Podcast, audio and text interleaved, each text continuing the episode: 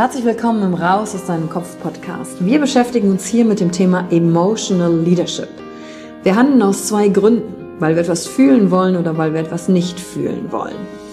Und deswegen gucken wir uns im Leadership drei Säulen an, weil Emotionen sind häufig für viele Menschen noch so ein sehr ungreifbares Thema. Die erste Säule ist die Wissenschaft. Wir gucken uns an, was passiert mit den Emotionen im Körper, was wollen sie uns sagen, welche Bedürfnisse erfüllen sie uns und was passiert dann vor allen Dingen auch im Gehirn? Jetzt kommt die zweite wichtige Säule, das Ich. Wie ist es für dich persönlich? Leadership ist persönlich. Es gibt nicht das, es gibt dich und wie du die Dinge siehst und fühlst und was zu dir passt. Denn jeder und jeder ist einzigartig.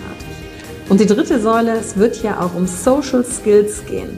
Wie gehen wir miteinander um? Verhalten, Kommunikationsskills, Führungsskills, Speaking Skills. Also alles, um das Wir, das Miteinander zu stärken. Und dazu gibt es eigene Folgen mit persönlichen Erfahrungen von mir.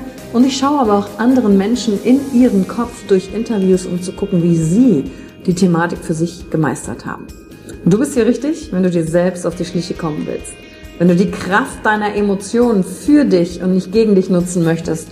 Und wenn du vielleicht so ein Gefühl hast, von da gibt's noch mehr für dich in dieser Welt. Egal, ob du Führungskraft bist oder nicht. Denn am Ende führen wir immer, unabhängig vom Titel. Emotional Leadership. Discover Emotions, the key to your energy.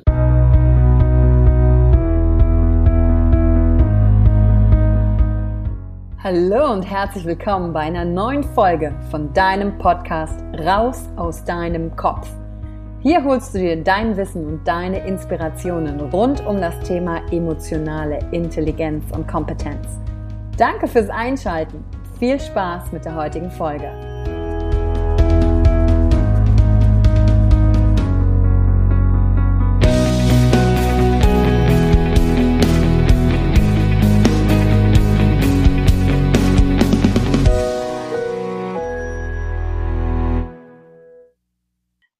Willkommen zur heutigen Podcast-Folge. Und ich habe einen ganz besonderen Gast da, eine ganz wunderbare, tolle Frau, und zwar die Christine Walker. Sie ist Expertin für Effizienz im Business.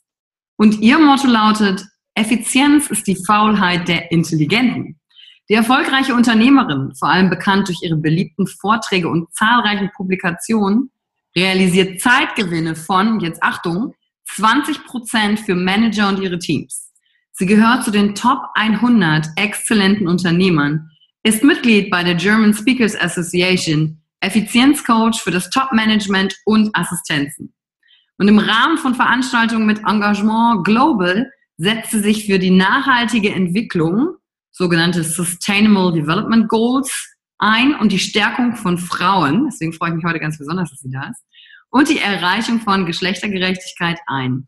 Sie ist Kuratoriumsmitglied beim International Network for Governance and Sustainability. Außerdem ist die engagierte zweifache Mutter noch begeisterte Reiterin und Tänzerin. Wer sich jetzt fragt, wie geht das alles unter einen Hut, für sie absolut kein Problem, denn sie ist ja die Meisterin für Zeit und Effizienz. Und ihr Unternehmen, das sie aus eigener Kraft in nur zehn Jahren aufgebaut hat, ist heute Marktführer im Bereich Top-Assistenz und rund um das Thema Effizienz im Büro. Zu ihren Kunden gehören namhafte Unternehmer und DAX-Vorstände.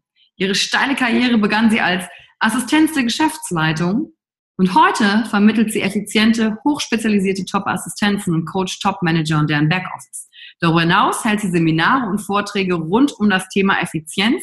Und ich freue mich, dass ich diese Wahnsinnsfrau jetzt hier heute für euch interviewen darf, dass sie uns einen Einblick gibt. Wer ist eigentlich Christine? Herzlich willkommen zum Podcast. Hallo, ich freue mich sehr, liebe Yvonne. Ja, Wahnsinn.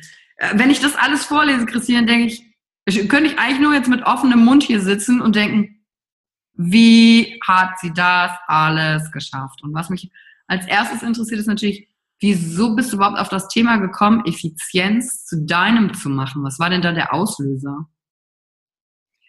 Das war nicht die Idee, Effizienz zu meinem zu machen. Das war eigentlich so, ich habe äh, selber als Sekretärin angefangen, als Assistentin der Geschäftsführung. Mhm. Das war vor im Jahr 2000.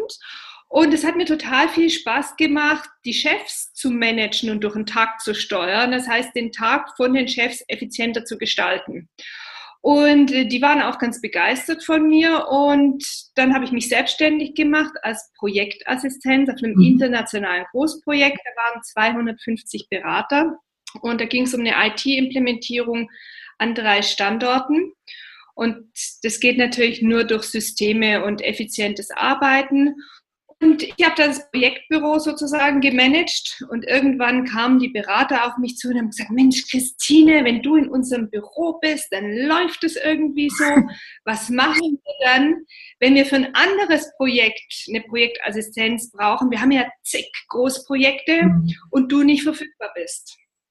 Und dann habe ich gesagt, macht euch keine Sorgen, ich habe da 20 Mädels, die machen das genauso gut wie ich. Ich hatte keine einzige. Ich wollte gerade fragen, hattest du die wirklich schon? nee, ich hatte keine einzige, aber das war irgendwie so mein, äh, ich sag mal, mein ähm, Werbespruch immer. Und ähm, ich hatte ja auch den Plan, irgendwann mal Kinder zu bekommen. Und mir war klar, wenn ich Kinder habe, muss ich vielleicht arbeiten lassen. Mhm. Und cleverer arbeiten, anders arbeiten, um das alles unter einen Hut zu bekommen. Und für mich war die Lösung da, mich zu klonen und dann auf die Projekte zu schicken. Ja, Wahnsinn. Und, und, und dann sind die, die Leute gekommen, nachdem du gesagt hast, ja, kein Problem, ich habe hier 20 und dann so im Hintergrund, so, jetzt muss ich aber 20 finden, oder wie ging das? Ja, genau, das war dann so, ich habe da so ein Jahr, ein halbes Jahr habe ich gestreut immer damit, ja, mit dem Spruch, und dann kam die Anfrage von einem Projekt, äh, von einem Partner, von einem Großprojekt. Und er hat gesagt, Christine, ich weiß, ist nicht verfügbar, aber wir haben dafür ein Großprojekt im Allgäu, das waren die, die Traktoren dort, ähm, brauchen wir eine Projektassistenz. Schick uns jemanden. Und du hast doch gesagt, du hast da 20 Mädels. Und dann habe ich gesagt, ja, das stimmt. Ich muss jetzt erstmal die Verfügbarkeiten prüfen, weil du kannst dir vorstellen, die sind alle gut und sind natürlich im Einsatz. Und jetzt muss ich mal gucken, wer verfügbar ist. In zwei Wochen habe ich die Stelle besetzt. Top, du kannst dich drauf verlassen. Ja, und da habe ich natürlich geschwitzt, ja, als One-Woman-Show und alles aus dem irgendwie mir aus den Fingern gesogene Stellenanzeige gemacht und ich, ich meine, wer möchte für eine One-Woman-Show arbeiten? Ja? Mhm. Und dann habe ich geschrieben, für unser unser internationales Großprojekt bei einem Kunden, Bababa, suchen wir, also ich, eine Assistenz, wie auch immer. Auf diese Anzeige haben sich 20 Kandidaten beworben. Eine davon habe ich, mit der habe ich die Stelle besetzt und das war so gut, die ist vier Jahre dort gelaufen, ohne mhm. einen Tag auszufallen. Und da wusste ich, ich habe ein Händchen dafür, Assistenzen und Chefs und Projekte zusammenzubringen. Und aus dieser Stellenanzeige habe ich relativ schnell äh, zehn weitere Projekte mit Freelancern besetzt. Wahnsinn. Und so hatte ich in meinem ersten Geschäftsjahr ohne Homepage schon 350.000 Euro Umsatz. Mega. Von wegen, wir Frauen können kein von wegen, wir Frauen können kein Geschäft machen. Und wie? Aber hallo.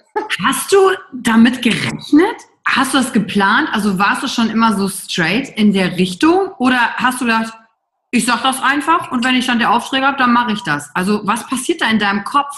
Weil das interessiert mich. Was, was hast du da gedacht, dieses, ja, machen wir doch? Oder, oder war das auch so ein bisschen, hm, gab es einen Zweifel oder war das klar?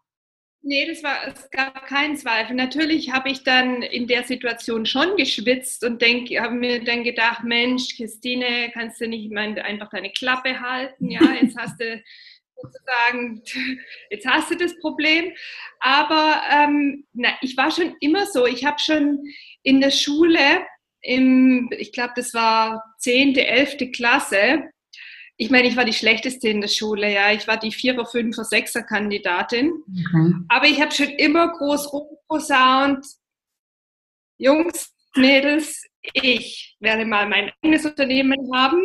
Damals war es noch Hotel. Ich habe gesagt, gut, ich werde eine Hotelkette haben, eine internationale und ich werde selbstständig sein. Also das war eigentlich, ich, ich habe schon immer mit Visionen gearbeitet. Das heißt, ich habe schon eine klare Vorstellung gehabt, wo es hingehen soll. Und gut, es ist jetzt keine Hotelkette geworden, aber es ist trotzdem ein gut laufendes Unternehmen geworden. Auf jeden Fall. Und da würde ich direkt fragen, wo hast du das her? Ist es aus dir selber gekommen mit diesen Visionen und diesem Großdenken? Oder gab es irgendjemanden, an dem du dich da orientiert hast? Es war wohl irgendwo immer schon in mir drin, mhm. aber ich habe dann ähm, irgendwann gemerkt, ja, jetzt muss ich gerade ein bisschen nachdenken, wie war denn das? es war schon immer in mir drin, aber ich habe mich dann irgendwann angefangen mit dem Thema auch zu beschäftigen mhm. und gerade als ich äh, die Kacke am Dampfen hatte, also bei mir lief nicht immer alles rund, ja, da gab es dann der Tod der Mutter und äh, der Vater der Kinder, der gemeint hat, der muss sich von mir trennen und die Scheidung einreichen und das war dann schon so, dass ich dann gedacht habe, so jetzt musst du gucken, dass du dich auf das Positive konzentrierst, weil sonst läuft dein Laden nicht mehr. Mhm. Und dann habe ich angefangen mit positiven Affirmationen, mit Meditation, mit Sport und Bewegung. Ich habe mit dem Tanzen angefangen, weil Tanzen ist eigentlich die beste Therapie. Ja, du musst keinen Psychomenschen haben und irgendwelche äh, Tabletten oder so. Du musst dich einfach nur bewegen und Musik und dann kommt alles wieder in Ordnung. Mhm. Genau. Da, so habe ich eigentlich gemerkt, wie du sehr viel durch mentale Stärke und Visionen steuern kannst. Und ich glaube, dass viele verlernt haben, auf, darauf zu hören und vor allem auf ihre ähm, Intuition. Dass uns das irgendwie weggenommen wird, weil man macht das eigentlich so und du läufst jetzt nicht mit lila Haaren rum, weil das macht man nicht, statt zu hören, hey, wie fühle ich mich wohl, wie geht es mir gut? Mhm. Und ich glaube, wenn alle, wenn alle Menschen mehr auf die Intuition hören würden und tanzen würden, dann wäre die Welt eine bessere. Wenn alle mit lila Haaren gemeinsam tanzen. Cool. Genau. Ja, das ist ein super schönes Bild, weil du sagst es auch. Das ist ja auch das, was wir in den Seminaren machen, wenn wir sagen, hey, wenn jeder in seiner Stärke leben kann und dann brauchen wir nicht mehr Ego, dann können wir miteinander größere Dinge schaffen und jeder von uns nimmt einen anderen Zugang, nimmt ein anderes Tool, verwirklicht sich in einem anderen Geschäftsfeld, aber gemeinsam verändern wir halt da was in dem Bereich. Ne? Können wir, kann, können wir einmal so ein bisschen reinzoomen in dieses, was ist da in deinem Kopf passiert, als du von diesen Rückschlägen gesprochen hast? Weil da, das löst dann im ersten Moment eine Emotion aus, die sich nicht toll anfühlt. Aber dann, wie, wie war das bei dir? Bist du sofort in dieses, okay, das ist jetzt passiert, aber jetzt muss ich mich auf was Positives konzentrieren? Oder oder wie bist du durch diese Phase dann durchgegangen, dass du das überhaupt gefunden hast, dass Tanzen deins ist, dass positive Affirmationen deins ist? Wenn wir da so ein bisschen reinschauen können mit der Lupe. Also das ging los, dass meine Mutter gestorben ist und ich dann erstmal so praktisch von der Überholspur auf der Standspur gelandet bin. Und, äh, das heißt, zu dem Zeitpunkt hattest du schon Geschäft und Leute und alles aufgebaut, es war alles schon da. Ja, genau. Okay. Genau. Da hatte ich schon mein Team aufgebaut, aber ich war voll in der Mühle drin. Also ich war der Turbo-Workaholic. Ich, äh, was weiß, ich bin mit meiner Tochter hochschwanger ins Büro gegangen und ähm, da ist die Fruchtblase geplatzt und dann mhm. habe ich umgedreht und bin ins Auto und ins Krankenhaus gefahren, habe auf dem Weg ins Krankenhaus noch Telefonate geführt. Also ich war so extrem drauf. Ich sage immer, ich bin heute ein trockener Workaholic und das wurde aus und ich glaube ja, dass Mamis alles für ihre Kinder tun mhm. und dass meine Mutter auch, sie ist bestimmt mit aus dem Grund gestorben, um mich aus diesem Hamsterrad zu befreien, damit ich wieder leben kann. Und von da an, da habe ich dann mein Leben radikal verändert. Es ging aber Stück für Stück. Mhm. Ich hatte keine Kraft mehr. Das heißt, ich musste mein Team besser aufstellen. Ich musste meinem Team vertrauen. Ich musste Aufgaben abgeben und delegieren. Also ich wurde gezwungen zum Loslassen und Vertrauen. Mhm. Dann ähm, habe ich ähm, wieder, bin ich morgens nicht mehr ins Büro gegangen, sondern zu meinem Pferd und habe gemerkt, dass über die Bewegung an der frischen Luft diese Gedanken sich nicht mehr um diese Bilder drehen, wie meine Mutter gestorben ist, sondern dass die Gedanken positiver und kreativer wurden, wie ich wieder angefangen habe zu denken, hey, was könntest du tun mit deinem Leben? dieses äh, Karussell da und diese Mühle im Büro ist nichts. Mhm. Und das ging eigentlich so, also mein Laden ist interessanterweise trotzdem gelaufen, ohne dass ich viel da mitgemischt und rumgepfuscht habe. Nicht ganz so steil wie die Jahre davor, aber es war, ähm, ich glaube, davor haben ja viele Angst, ja, mhm. wenn ich nicht mehr so rödel, dann läuft es nicht mehr. Und man kann es anhand der Zahlen sehen. Es ging zurück, es lief flach, es lief drei Jahre lang flach. Mhm. Aber ich meine trotzdem, ich konnte gut leben, ich hatte mein Gehalt und alles. Wir sind ja viel zu verwöhnt.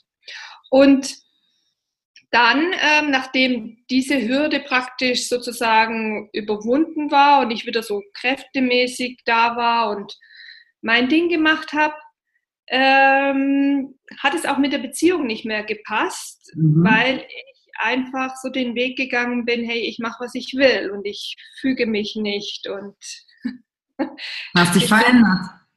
Genau. Und dann ging, äh, war dann der nächste Punkt die Scheidung. Und dann habe ich mir gedacht, so, jetzt wendest du mal die ganzen Coping-Mechanismen an, die du beim letzten Mal mühsam dir erarbeitet hast, ja, und du kriegst es diesmal schneller hin, du brauchst nicht ein Jahr. Und dann habe ich angefangen zu tanzen, weil ich mir gesagt habe, hey, ich stecke garantiert nicht den Kopf in den Sand und heule jetzt rum und denke mir, das war der letzte Mann auf Erden. Und habe ich angefangen mit dem Salsa-Tanzen. Und das war, das war super. Ich bin alleine weggegangen. Das war auch, ich hatte die erste Salsa-Stunde und dann wurde zu mir gesagt, das sind überall Salsa-Partys, kannst du alleine mal hinkommen, ich bin auch da. Und dann bin ich nach der ersten Salsa-Stunde schon auf die Salsa-Party gegangen und inzwischen gehe ich dreimal in der Woche zum Tanzen. Heute Abend tanze ich übrigens eine Show, ne, bin ich als Tänzerin unterwegs. Wow. Genau, also insofern, ähm, ich habe es mir mühsam erarbeitet, dass es so funktioniert und heute weiß ich, wie es geht. Heute weiß ich, wie es geht, dass ein Laden läuft, wie du den aufbaust, wie du Kacksituationen sinnvoll nutzen kannst, um daraus zu lernen. Aber wir sind ja nie am Ende, gell? wir lernen immer weiter. Ja, wenn man einmal damit anfängt, merkt man erstmal so richtig, dass wir ja gar nichts wissen. Ne? Da denkst du so, wow, das habe ich jetzt gemeistert und dann so, ach so, da gibt es noch viel mehr zu entdecken. Ne? Das ist irgendwie so dieser Prozess, der dahinter steckt. Ja, das Wahnsinn. ist ein never-ending learning. Aber ich glaube auch, das ist das, was wir, wir müssen dafür offen sein. Ja. Dass es da immer weitergeht in die Richtung. Und ich würde gerne mal noch einmal in Salsa-Tanzen reinzoomen, weil ich das aus einer ähnlichen Situation bei jemand anders kenne. Da hast du dann auch, hast du nicht gedacht, so, äh, gehe ich da alleine hin, aber beim Salsa braucht man einen Partner, da sind bestimmt viele Paare. Also weißt du, der Kopf spielt uns ja oft dagegen und versucht uns das auszureden, das zu tun. Oder warst du eher so drauf, nö, ich gehe da jetzt einfach mal hin und guck mal?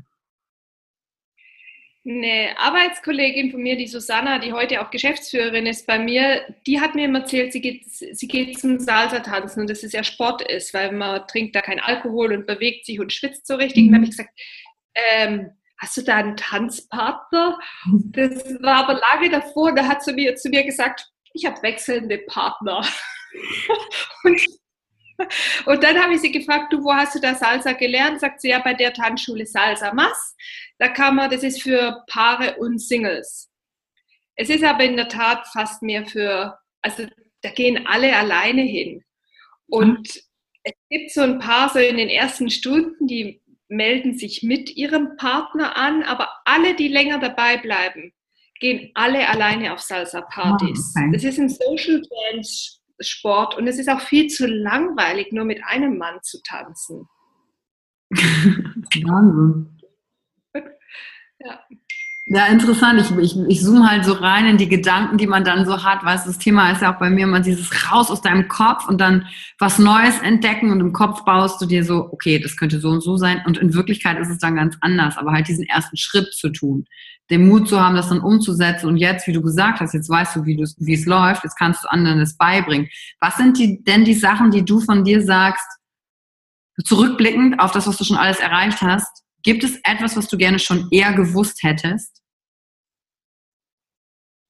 Ja, ja, ich hätte gerne schon eher gewusst, wie das funktioniert mit den, ähm, dass du dir mit den Gedanken die Zukunft äh, gestalten kannst. Mhm. Weil inzwischen geht es eigentlich relativ schnell. Ja, ich ähm, habe ein Ziel und einen Plan und einen Gedanke, eine Vision im Kopf. Und dann ähm, weiß ich genau, was ist dafür zu tun und das geht dann relativ schnell. Also ich habe Anfang des Jahres gesagt, ich mache ein Online-Seminar. Das ist jetzt am 17. Mai geht es live in dreieinhalb Monaten. Finde ich eigentlich ganz gut. Äh, würde ich auch sagen. Ziemlich gut. Ja. Sehr gut.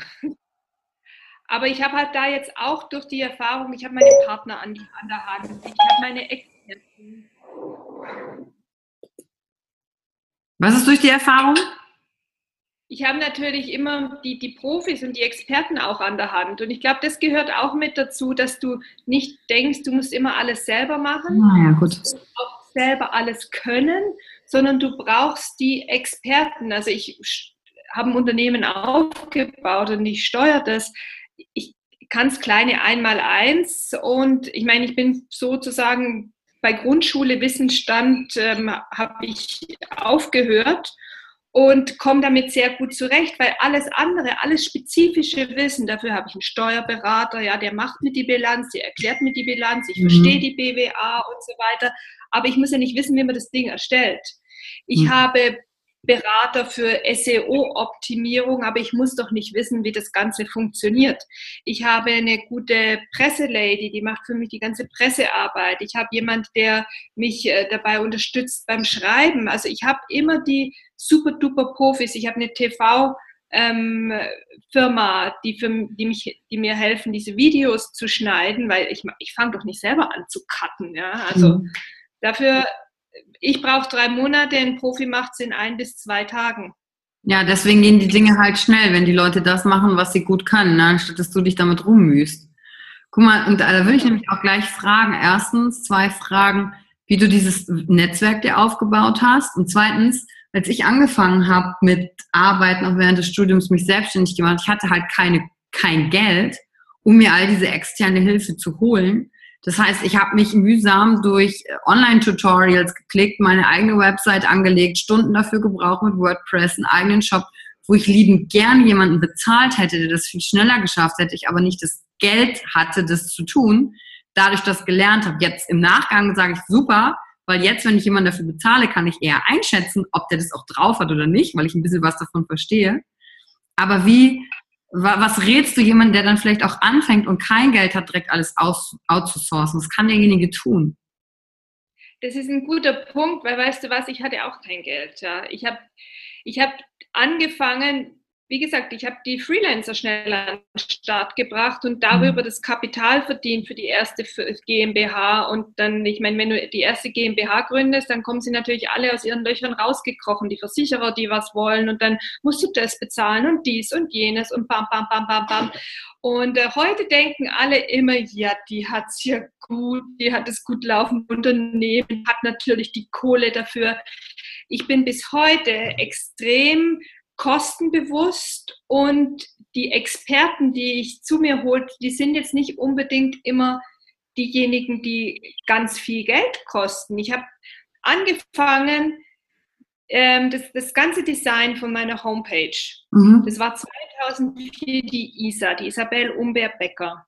Die hat damals noch studiert und hat gerade ihren Master gemacht für Design und Grafik. Die hat mein erstes CI entwickelt und bis heute macht die für mich das ganze Design. Das heißt, damals, als ich noch nicht viel Geld hatte, habe ich mir halt einen Studenten geholt mhm. und das outgesourced. Und diejenigen, die eben das Geld noch nicht haben, ja, richtig, du musst halt erstmal wissen, wie du Geld verdienst. Und deshalb heißt es ein bisschen nachdenken, was kann ich gut und was braucht der Markt und dann fängst du an mit deinen eigenen Leistungen, die du selbst lebst und verkaufst mhm. und dich erstmal selbst voll auszulasten. Und dann kannst du ja Stück für Stück erweitern. Das ist, viele schreiben einen Businessplan und suchen nach Investoren und so weiter. Aber nur weil der Investor oder die Bank jetzt sagt, ja, du kriegst von uns das Geld, heißt es ja noch lange nicht, dass deine Idee funktioniert. Mhm. Und deshalb ist es wichtig, also ich sage, ich habe das Pferd praktisch von hinten aufgezäumt. Meine Idee hat funktioniert und ich habe was verkauft, was ich noch gar nicht hatte und dann war ich gezwungen, das selbst zu entwickeln und selbst einfach zu machen. Also ich empfehle jedem einfach machen. Mhm. Einfach erst mal machen.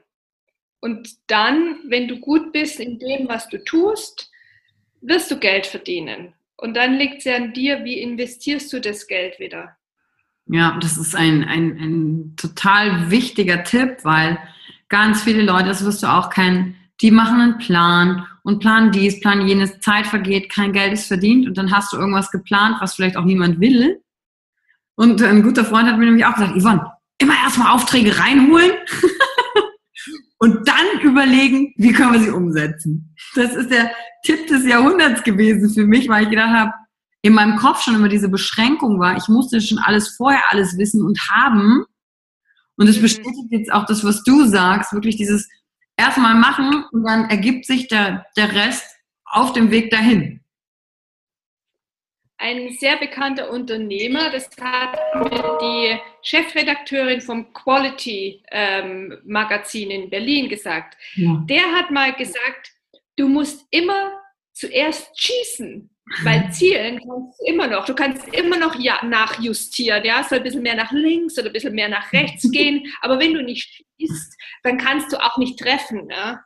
Dann triffst du gar nicht. Wahnsinn. War, also, und was mich da interessiert, war das denn für dich schon immer so klar oder hast du noch anderen Gegenwind bekommen? Also, wie hast du es geschafft, dir darin selber auch treu zu bleiben? Oder gab es auch mal Situationen, wo du irgendeinen Zweifel hattest oder irgendwas? Also, wie, wie, wie bist du da, hast du da dich durchnavigiert? Ich hatte schon Zweifel zwischendurch. Also in unserem Kerngeschäft, wo wir Assistenzen, wir, also unser Kerngeschäft ist, dass wir Assistenzen für namhafte Unternehmer, für DAX-Vorstände und internationale Großprojekte zur Verfügung stellen. Mhm. Und da war natürlich so, mein Konzept ist von mir selbst entwickelt. Das sind meine eigenen Ideen, mein Können.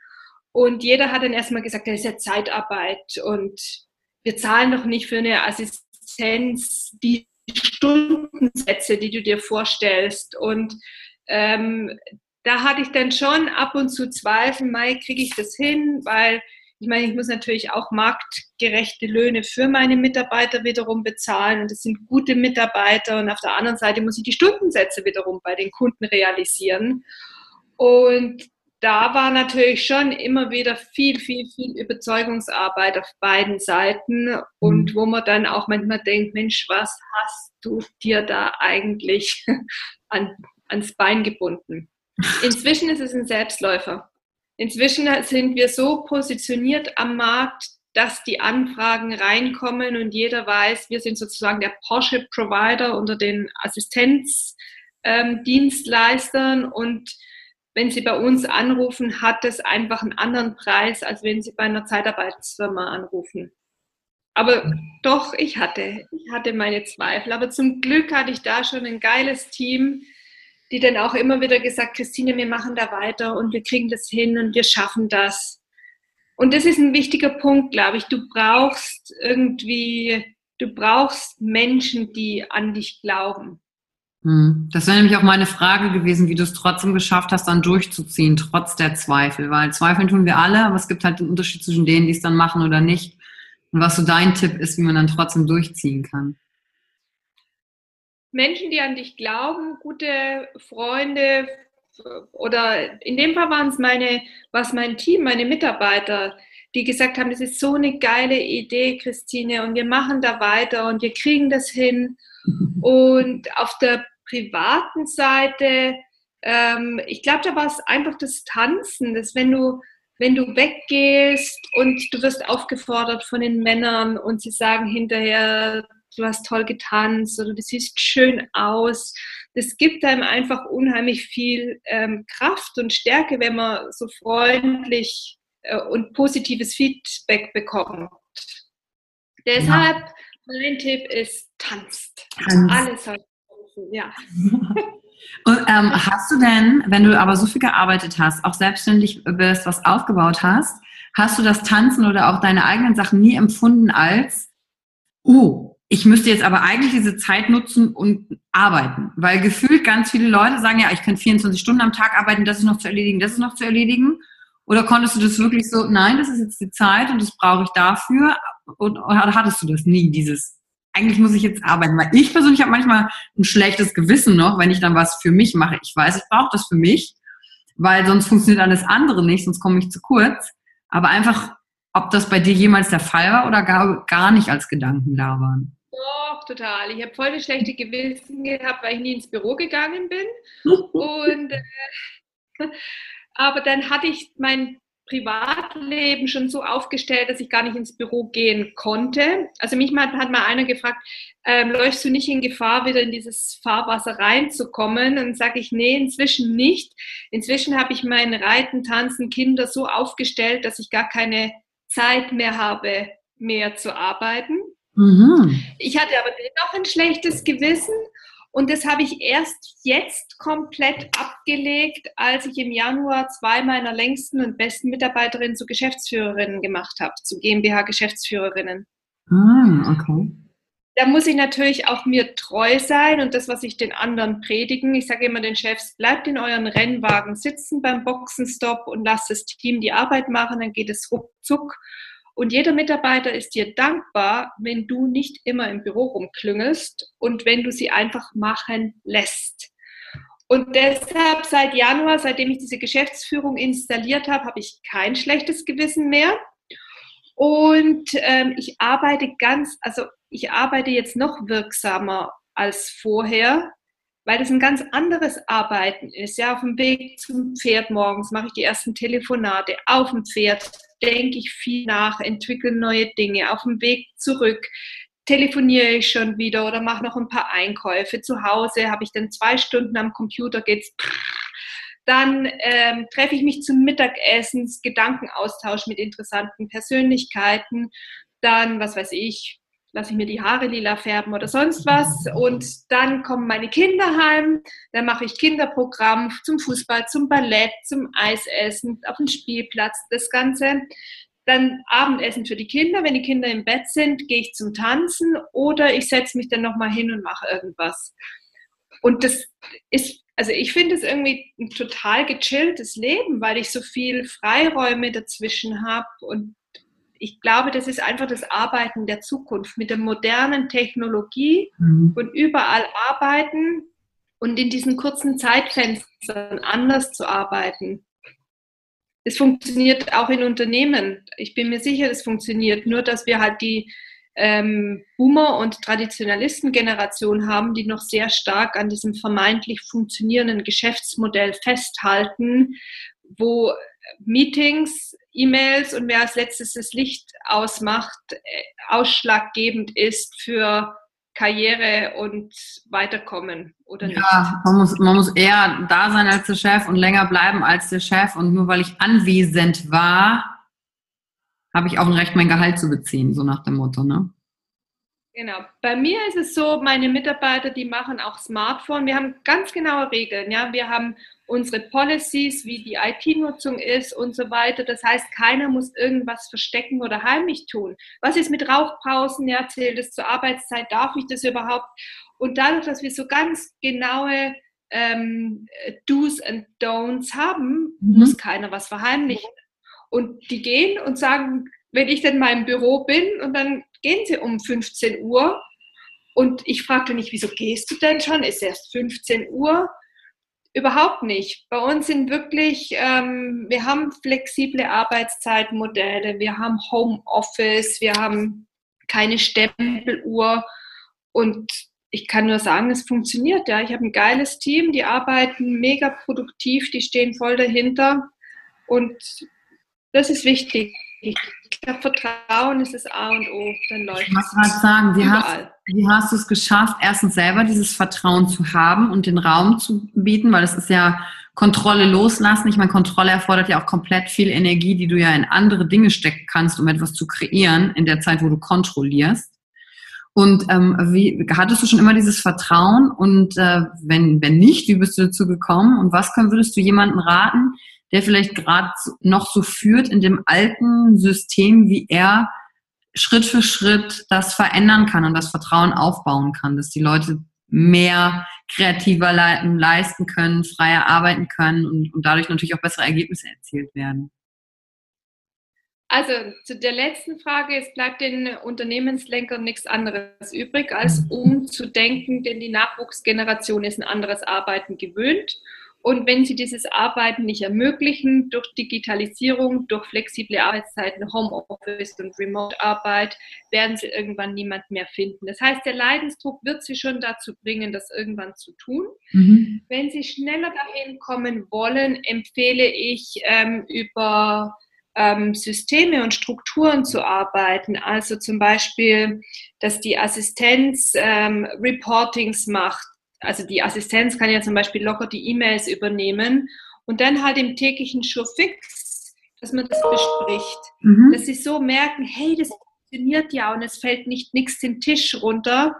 Und das halt regelmäßig trainieren und dann, also ich habe schon so Sorgenkandidaten gehabt, die äh, Johnny Controlettis und so, die einfach nicht loslassen wollten. Und ich habe gemerkt, wenn man ihnen diese Sicherheit bietet, diese Strukturen und diese Feedbacks, dass sie dann doch Stück für Stück loslassen. Mhm. Und das ist ja das, viele wollen ja, also die, die sind ja nicht, die haben ja nicht Spaß daran, Johnny mhm. Controlenti und Micromanager zu sein. Die sind ja selbst, äh, merken ja irgendwie, ich würde gern mal abschalten. Und ähm, wenn sie das dann Stück für Stück können, merke ich immer diese Befreiung. Zu mir, ich habe das, und es ist mir ja alles erst im Nachhinein klar geworden, von meiner Mutter mitbekommen, diese Stärke und diese Gewissheit, es funktioniert schon und es läuft schon, mhm. weil, das habe ich jetzt erst gelernt, weil mein Sohn gerade auch in der Pubertät ist und in der Schule eigentlich nur miserable Noten schreibt okay. und ich mir gedacht habe, so du sagst doch immer, mach's anders als alle anderen. Deshalb habe ich zu ihm gesagt, Niklas, weißt du was, ein gutes Springpferd springt nur so hoch, wie es muss. Du kommst da schon durch. Und dann habe ich zu ihm gesagt, ich glaube an dich, Niklas. Ich glaube, du schaffst es, du schaffst es. Und selbst wenn nicht, weißt du, du brauchst Grundschulwissen, um in dieser Welt überleben zu können. Und es gelten andere Regeln in der freien Wildbahn. Ich unterstütze dich dabei mit den modernen Medien, werd YouTube-Star oder Blogger oder sonst was. Du machst deinen Weg. Ich glaube an dich. Mhm. Weil meine Mutter, die wurde auch oft in die Schule zitiert, weil ich geschwänzt habe oder mhm. ich habe viel Mist gebaut. Und dann haben die Lehrer natürlich immer gesagt, sie wollen mich jetzt suspendieren, weil mit mir ja nichts, aus mir nichts wird. Und meine Mutter hat immer gesagt, wissen Sie was? Aus der Tine, aus meiner Tine wird mal eine ganz großartige Dame. Sie werden schon sehen, ja. Ich meine, ich bin in zerrissenen Jeans und so weiter rumgelaufen mit toten Kopf, Regeln und Haare abrasiert und, und rot und alle Farben. Sie hat mich immer verteidigt in der Schule. Aber sie hat zu Hause schon bei mir auch einen Rauch reingelassen. Also das war nicht so, dass sie zu mir immer gesagt hat, ach, du schaffst das schon. Also bei mir hat sie ordentlich den Rauch reingelassen und überall anders hat sie mich immer verteidigt. Und ich glaube, das hat mir diese Stärke gegeben, Mhm. Wenn jemand an dich glaubt, obwohl du nur Mist baust und miserable Ergebnisse nach Hause bringst. Kann trotzdem aus dir was werden. Genau. Ja. Na, was ich total schön daran finde, ist dieses nach außen hin dich verteidigen. Also wir sind eine Einheit und das finde ich auch schön an, an funktionierenden Teams, weil das mal was passiert, was nicht geplant war oder ein Bockmist passiert, das ist immer so. Aber dieses als Einheit zusammenstehen und intern dann zu regeln, okay, jetzt reden wir mal hier Klartext, wie, wie verbleiben wir jetzt hier mit der Situation, was können wir machen? Und, und da die Do's und Don'ts, die du angesprochen hast, ne? Richtig schön. Wie doch wieder alles zusammenhängt, ne? Ist auch mit meinem Team. Also wenn sich irgendjemand über einen Mitarbeiter bei mir beschwert von außen. Ich verteidige immer meine Mitarbeiter. Natürlich gehe ich nachher zum Mitarbeiter und sage, hey, hast du da wirklich so Scheiße gebaut oder was war da noch? Zehnmal, ja. Aber ich verteidige sie immer. Ja, das Schöne ist, du schaffst dadurch einen Rahmen, dass sie auch gute Leistungen bringen kann. Und, und diese Angst, ich habe, ähm, du kennst, kennst du bestimmt das Buch von Simon Sinek, Leaders Eat Last. Ähm, da er geschrieben, dass quasi die, wenn wir Leute anstellen, dass es ist, als würden wir, das sind alles Kinder von anderen Menschen, als würden wir jetzt sie in die Obhut nehmen, weil wir jetzt der Arbeitgeber von demjenigen sind. Und wir müssen die beschützen, weil wenn sie von innen heraus denken, sie werden angegriffen innerhalb einer Firma, dann können sie nicht großartige Leistungen bringen. Und diesen Rahmen zu schaffen, diese Sicherheit, was du jetzt sagst, ich verteidige die, das ist ein so schönes Gefühl. Das ist quasi das neue Nest, ne, was du als, als Mutter gibst, dass dein, dass dein Sohn wachsen kann und Flügel hat. Und dann ist das das Nest für die, für die, für die Angestellten da größer zu werden und zu wissen, sie, sie haben dann einen, einen Boden, der sie auffängt. Richtig mhm. schön. Toll. Toll, deine Mutter. Lebt sie, äh, lebt sie noch? Nee, die ist gestorben, hast du gesagt am Anfang, ne? Meine Mutter ist eben gestorben, ja. Wie lange ist es her? Das war ähm, November 2012. Wahnsinn. Echt schön, was sie dir mitgegeben hat. Ich wollte nämlich jetzt sagen, wenn sie es jetzt hört, würde ich sagen, danke Mutter von Tine, dass sie immer für dich eingestanden ist. Genau, aber das ist es, glaube ich, mit den Mummies. Man merkt häufig erst, was man an den Mummies hat, wenn sie gestorben sind. Ja. Mhm. Also dann weiß man es wirklich. Das ist einfach diese, dieser Boden unter den Füßen, der da wegbricht, diese, diese Sicherheit, die ich selbst, mir selbst war gar nicht bewusst, was ich meinen Kindern für eine Sicherheit eigentlich gebe, weil ich mhm. natürlich auch manchmal schimpfe und äh, mich ärgere und so. Und äh, dennoch ähm, bestärke ich sie jeden Tag, dass sie den richtigen Weg gehen und das ist das, was man ihnen mitgibt.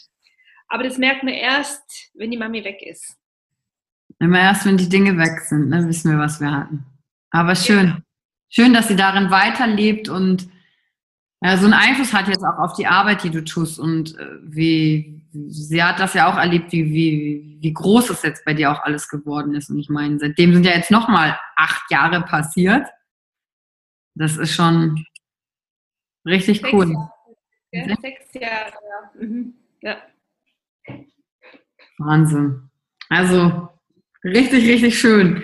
Was sind denn, ähm, hast du so bestimmte Affirmationen, weil du vorhin mal gesprochen hast über positive Gedanken, die du machst. Gibt es Sätze, die du dir selber häufig sagst? So ein innerer Dialog. Wie redet Christine denn mit sich selbst?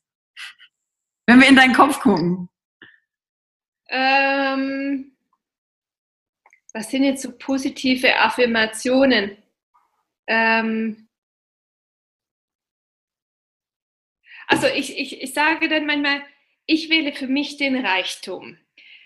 Geld, Glück und Gesundheit sind mir von Herzen willkommen. Ich gebe es für mich und andere mit vollen Händen aus und es kehrt tausendfach zu mir zurück. Das ist zum Beispiel so eine, die ich mir dann sage, wenn jetzt, es gibt ja so Phasen, wo auch kein Geschäft reinkommt, wo einfach so Flaute ist und ja. nichts geht. Ja, und da musst du ja natürlich, das ist ja das in der Selbstständigkeit, du hast volle Auftragsbücher, drei Monate und dann ist Ebbe. nichts da. Und äh, da, und wenn du dann noch eine Flaute hast, dann denkst du dir, um Gottes Willen, ja, was ist dann? Und da habe ich mir eben diese positive Affirmation, die ich dann für mich sage, was weiß ich, morgens, mittags, abends oder wenn ich beim Autofahren bin. Und das hilft mir einfach. Und das ist ja dieses äh, Gesetz der Resonanz. Ja, wenn es mir mhm. gut geht, geht es anderen auch gut. Also das sagt also Christine zu sich, ein Satz in ihrem Kopf. Mega interessant. Ja, und es scheint ja gut zu klappen. Es, es, es, scheint, es funktioniert gut, ja. Wie lange sagst du dir diesen Satz schon? Auch seit ähm, fünf oder sechs Jahren bestimmt. Wow. Hast du den irgendwo übernommen, gelesen oder bist du selber auf den gekommen? Den habe ich bekommen von meiner, ähm, von, von einer Beraterin. Ich suche gerade noch was anderes. Ich habe nämlich noch einen anderen äh, coolen Satz. Genau, soll ich ihn dir mal vorlesen? Ja, gerne, klar. Äh, das Gesetz der Anziehung, der Ruf des Adlers. Ich sende meine warmen, weichen, weiblichen Energien und meine männlichen Energien um alle Menschen und Gedanken anzuziehen, die am besten erlauben, meine Liebe und meine Weisheit Ausdruck zu bringen. Ich selbst sein lassen. All, die mein Licht und Liebe erkennen, sollen zu mir kommen. Alle anderen dürfen draußen bleiben. Ich fühle mich frei, ich selbst zu sein und gebe alle anderen auch frei. Schön. Das finde ich auch sehr schön, weil es eigentlich, es hilft dabei, sich frei zu machen von den, von den Meinungen und Moralvorstellungen anderer. Mhm. Kannst du diesen Abschnitt ähm, scannen und mir nochmal schicken oder der Rebecca? Dann packen wir den hier unten in die, in die Show Notes, dann tippe ich den ab. Für alle, die den gerne auch sich lesen, hören, sagen wollen, dann, dann würde ich den als Text damit reinmachen. Kannst du das tun? Ja, klar, mache ich. Cool. Dankeschön. Ähm, Gibt es noch was, was du unbedingt sagen musst, Mensch, Yvonne, das wollte ich gerade im Zusammenhang, im Umgang mit einem selbst, mit den Emotionen unbedingt noch loswerden. Das ist das, was ist, das ist der eine Tipp oder die, die drei Dinge, die, die total wichtig sind und dir geholfen haben. Gibt es noch irgendwas? Lachen. Ich glaube, Lachen ist total wichtig. Und äh, Lachen ist total gut. Man trainiert 50 Muskeln am Körper damit. Und ähm, ich glaube auch, dass ähm, Lachen, ähm, ja gut, du, du lachst, wenn du glücklich bist und dass glückliche Menschen einfach die hübschesten Menschen sind. Es ist egal, ob du da ein bisschen faltig bist oder das eine oder andere hast.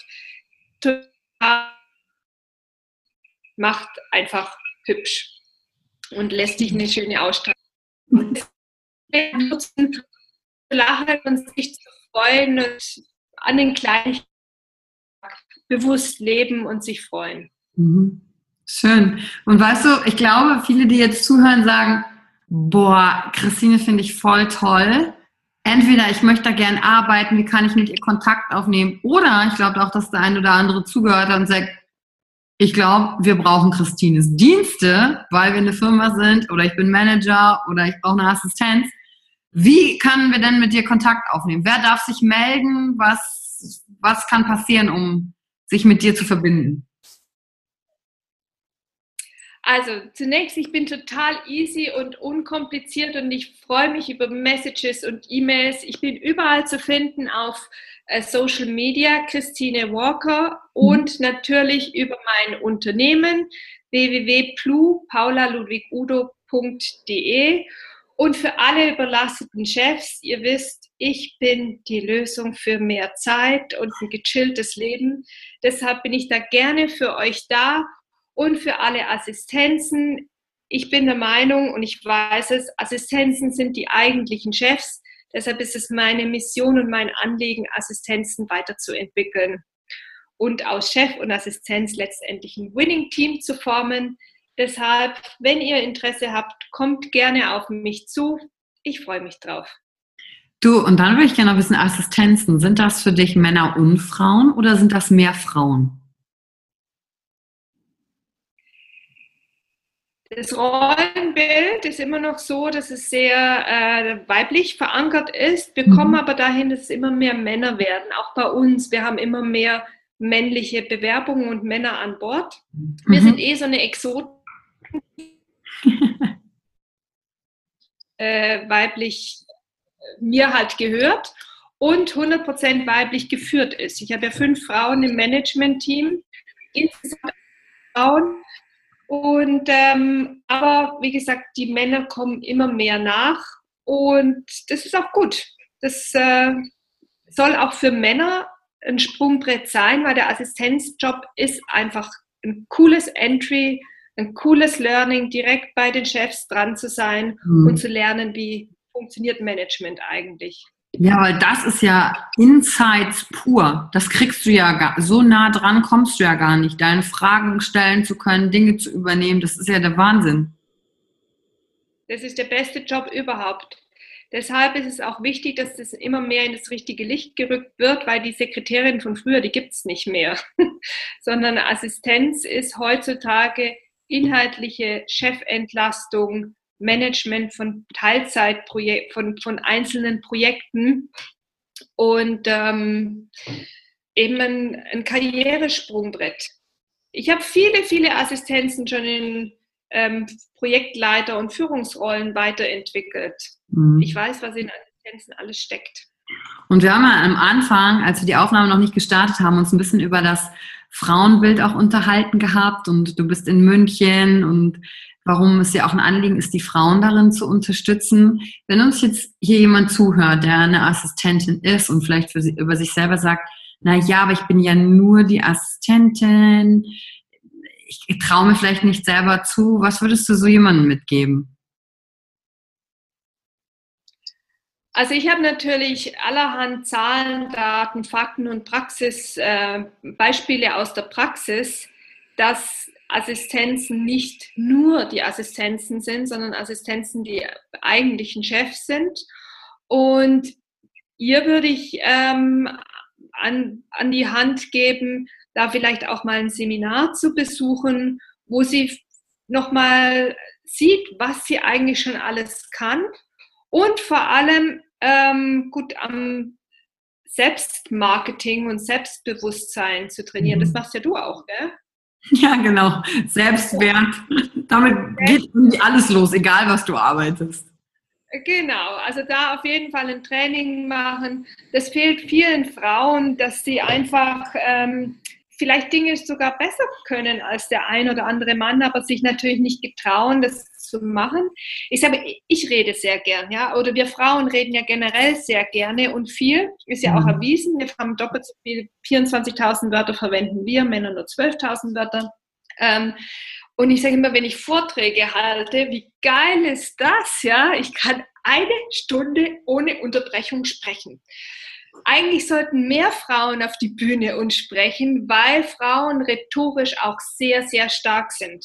Ich weiß nicht, wie es dir geht, aber immer wenn ich Frauen auf der Bühne erlebe, sehe ich, dass die rhetorisch gut sind und sehr gewandt und auch von der Stimme her sehr gut sind und Körpersprache.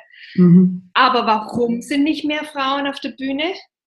Weil sie sich nicht getrauen mhm. und weil sie auch häufig nicht mit dem Echo zurechtkommen. Natürlich kommen nicht alle vor und sagen, du warst super. Da gibt es auch Kritik. Aber damit muss man halt auch lernen, umzugehen. Und die Männer können das, ja. Die Männer sagen halt, äh, ich gehe auf die Bühne und halte einen Vortrag, weil ich ja mhm. weiß, wie das geht. Und die können auch mit dieser Kritik und dem schlechten Feedback besser umgehen. Mhm. Deshalb, ähm, wir, können, wir können viel von den Männern lernen auch und von deren ähm, Strategien und Taktiken. Andererseits dürfen wir nicht so werden wie die Männer. Wir müssen unsere Weiblichkeit weiter behalten. Wir müssen äh, Frau sein und ja, das, ähm, die Weiblichkeit einfach leben. Ist doch toll, ist doch super. Ich wollte kein Mann sein. Aber ich bin, ich bin sehr froh, dass ich die äh, viel von den Männern gelernt habe, was die was auch politische Dinge angeht und Positionierung und so weiter und Statements abfeuern. Ja. Also Training. Ja. Daran arbeiten. Training, Training, Training. Als du mich gerade gesprochen hast, hatte ich nämlich gerade so das Bild vor mir, wie du selber als Assistenz angefangen hast. War dann ein, ein, ein Mann ein, der Chef oder demjenigen, den du assistiert hast? Ja, aber ich hatte das Glück, dass ich immer großartige männliche Persönlichkeiten als Chef hatte, die cool waren. Also mein erster mhm. Chef. Ich habe dort angefangen und ich so, oh Gott, Herr Doktor, ja. Und er so, ganz easy, ich bin der Gerrit, ja. Also er hat mich schon mal geduzt und ist so ganz auf Augen, ist mir auf Augenhöhe begegnet. Mhm. Und äh, dann hat er auch angerufen immer und hat gesagt, Mensch, Christine, wenn du ans Telefon gehst, dann geht die Sonne auf. Oder wenn ich irgendwas gemacht habe, gesagt, du bist ja eine Rakete, du machst es super. Also der hat mir ganz schnell die Nervosität genommen, die Angst, dass ich irgendwas verkehrt machen könnte. Und er hat mich auf ist mir respektvoll auf Augenhöhe begegnet. Mhm. Und das tun viele Chefs eben nicht. Und mhm. natürlich, wenn du dann eh unsicher bist und dann wirst du noch behandelt wie jemand, der einfach nie Job macht, mhm. dass du dann nicht selbstbewusst werden kannst, ist klar. Und der nächste Chef, der mich ähm, in, der in, in, der Unternehmensberatung als Freelancer an Bord geholt hat, dem habe ich erzählt, dass ich mich eben selbstständig machen möchte. Also die ersten zwei Monate waren noch unter Vertrag und dann eben die Möglichkeit, sich selbstständig zu machen. Und dann hat er gemeint, ja klar, kannst du machen. Und dann hat er gefragt, was willst du denn mit deiner Selbstständigkeit machen eigentlich? Und dann habe ich gesagt, ich weiß es nicht so genau, vielleicht noch Schreibservice auf. Dann guckt er mich an und sagt, Schreibservice. Findest du nicht, dass du dafür überqualifiziert bist? Also der hat mir praktisch dann gleich mal in den Hintern getreten und hat gesagt, spinnst du? Ja. Viel zu klein so, gedacht, Christine. Viel zu klein. Viel zu klein, ja. Also insofern, ich muss sagen, ich hatte, ich habe sehr viele großartige ähm, Promoter und Wegbegleiter und ähm, das ist jetzt das waren Männer, aber letztendlich ist es wurscht, ob Mann oder Frau, es waren einfach großartige Persönlichkeiten. Finde ich total toll, weil du kommst aus dieser Assistenzstelle, kannst bei jemandem auch schauen, wie es geht und zack, also ich kürze jetzt natürlich die ganze Arbeit der letzten zehn Jahre einfach mal ab, bist du halt selber der Geschäftsführer oder derjenige, der halt alles am Laufen bringt, aufgebaut hat.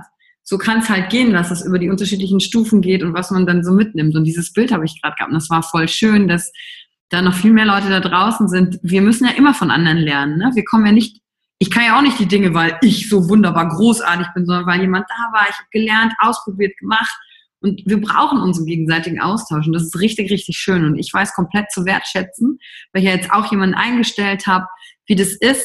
Die sagt jetzt immer zu mir, Yvonne, du musst das jetzt nicht mehr machen.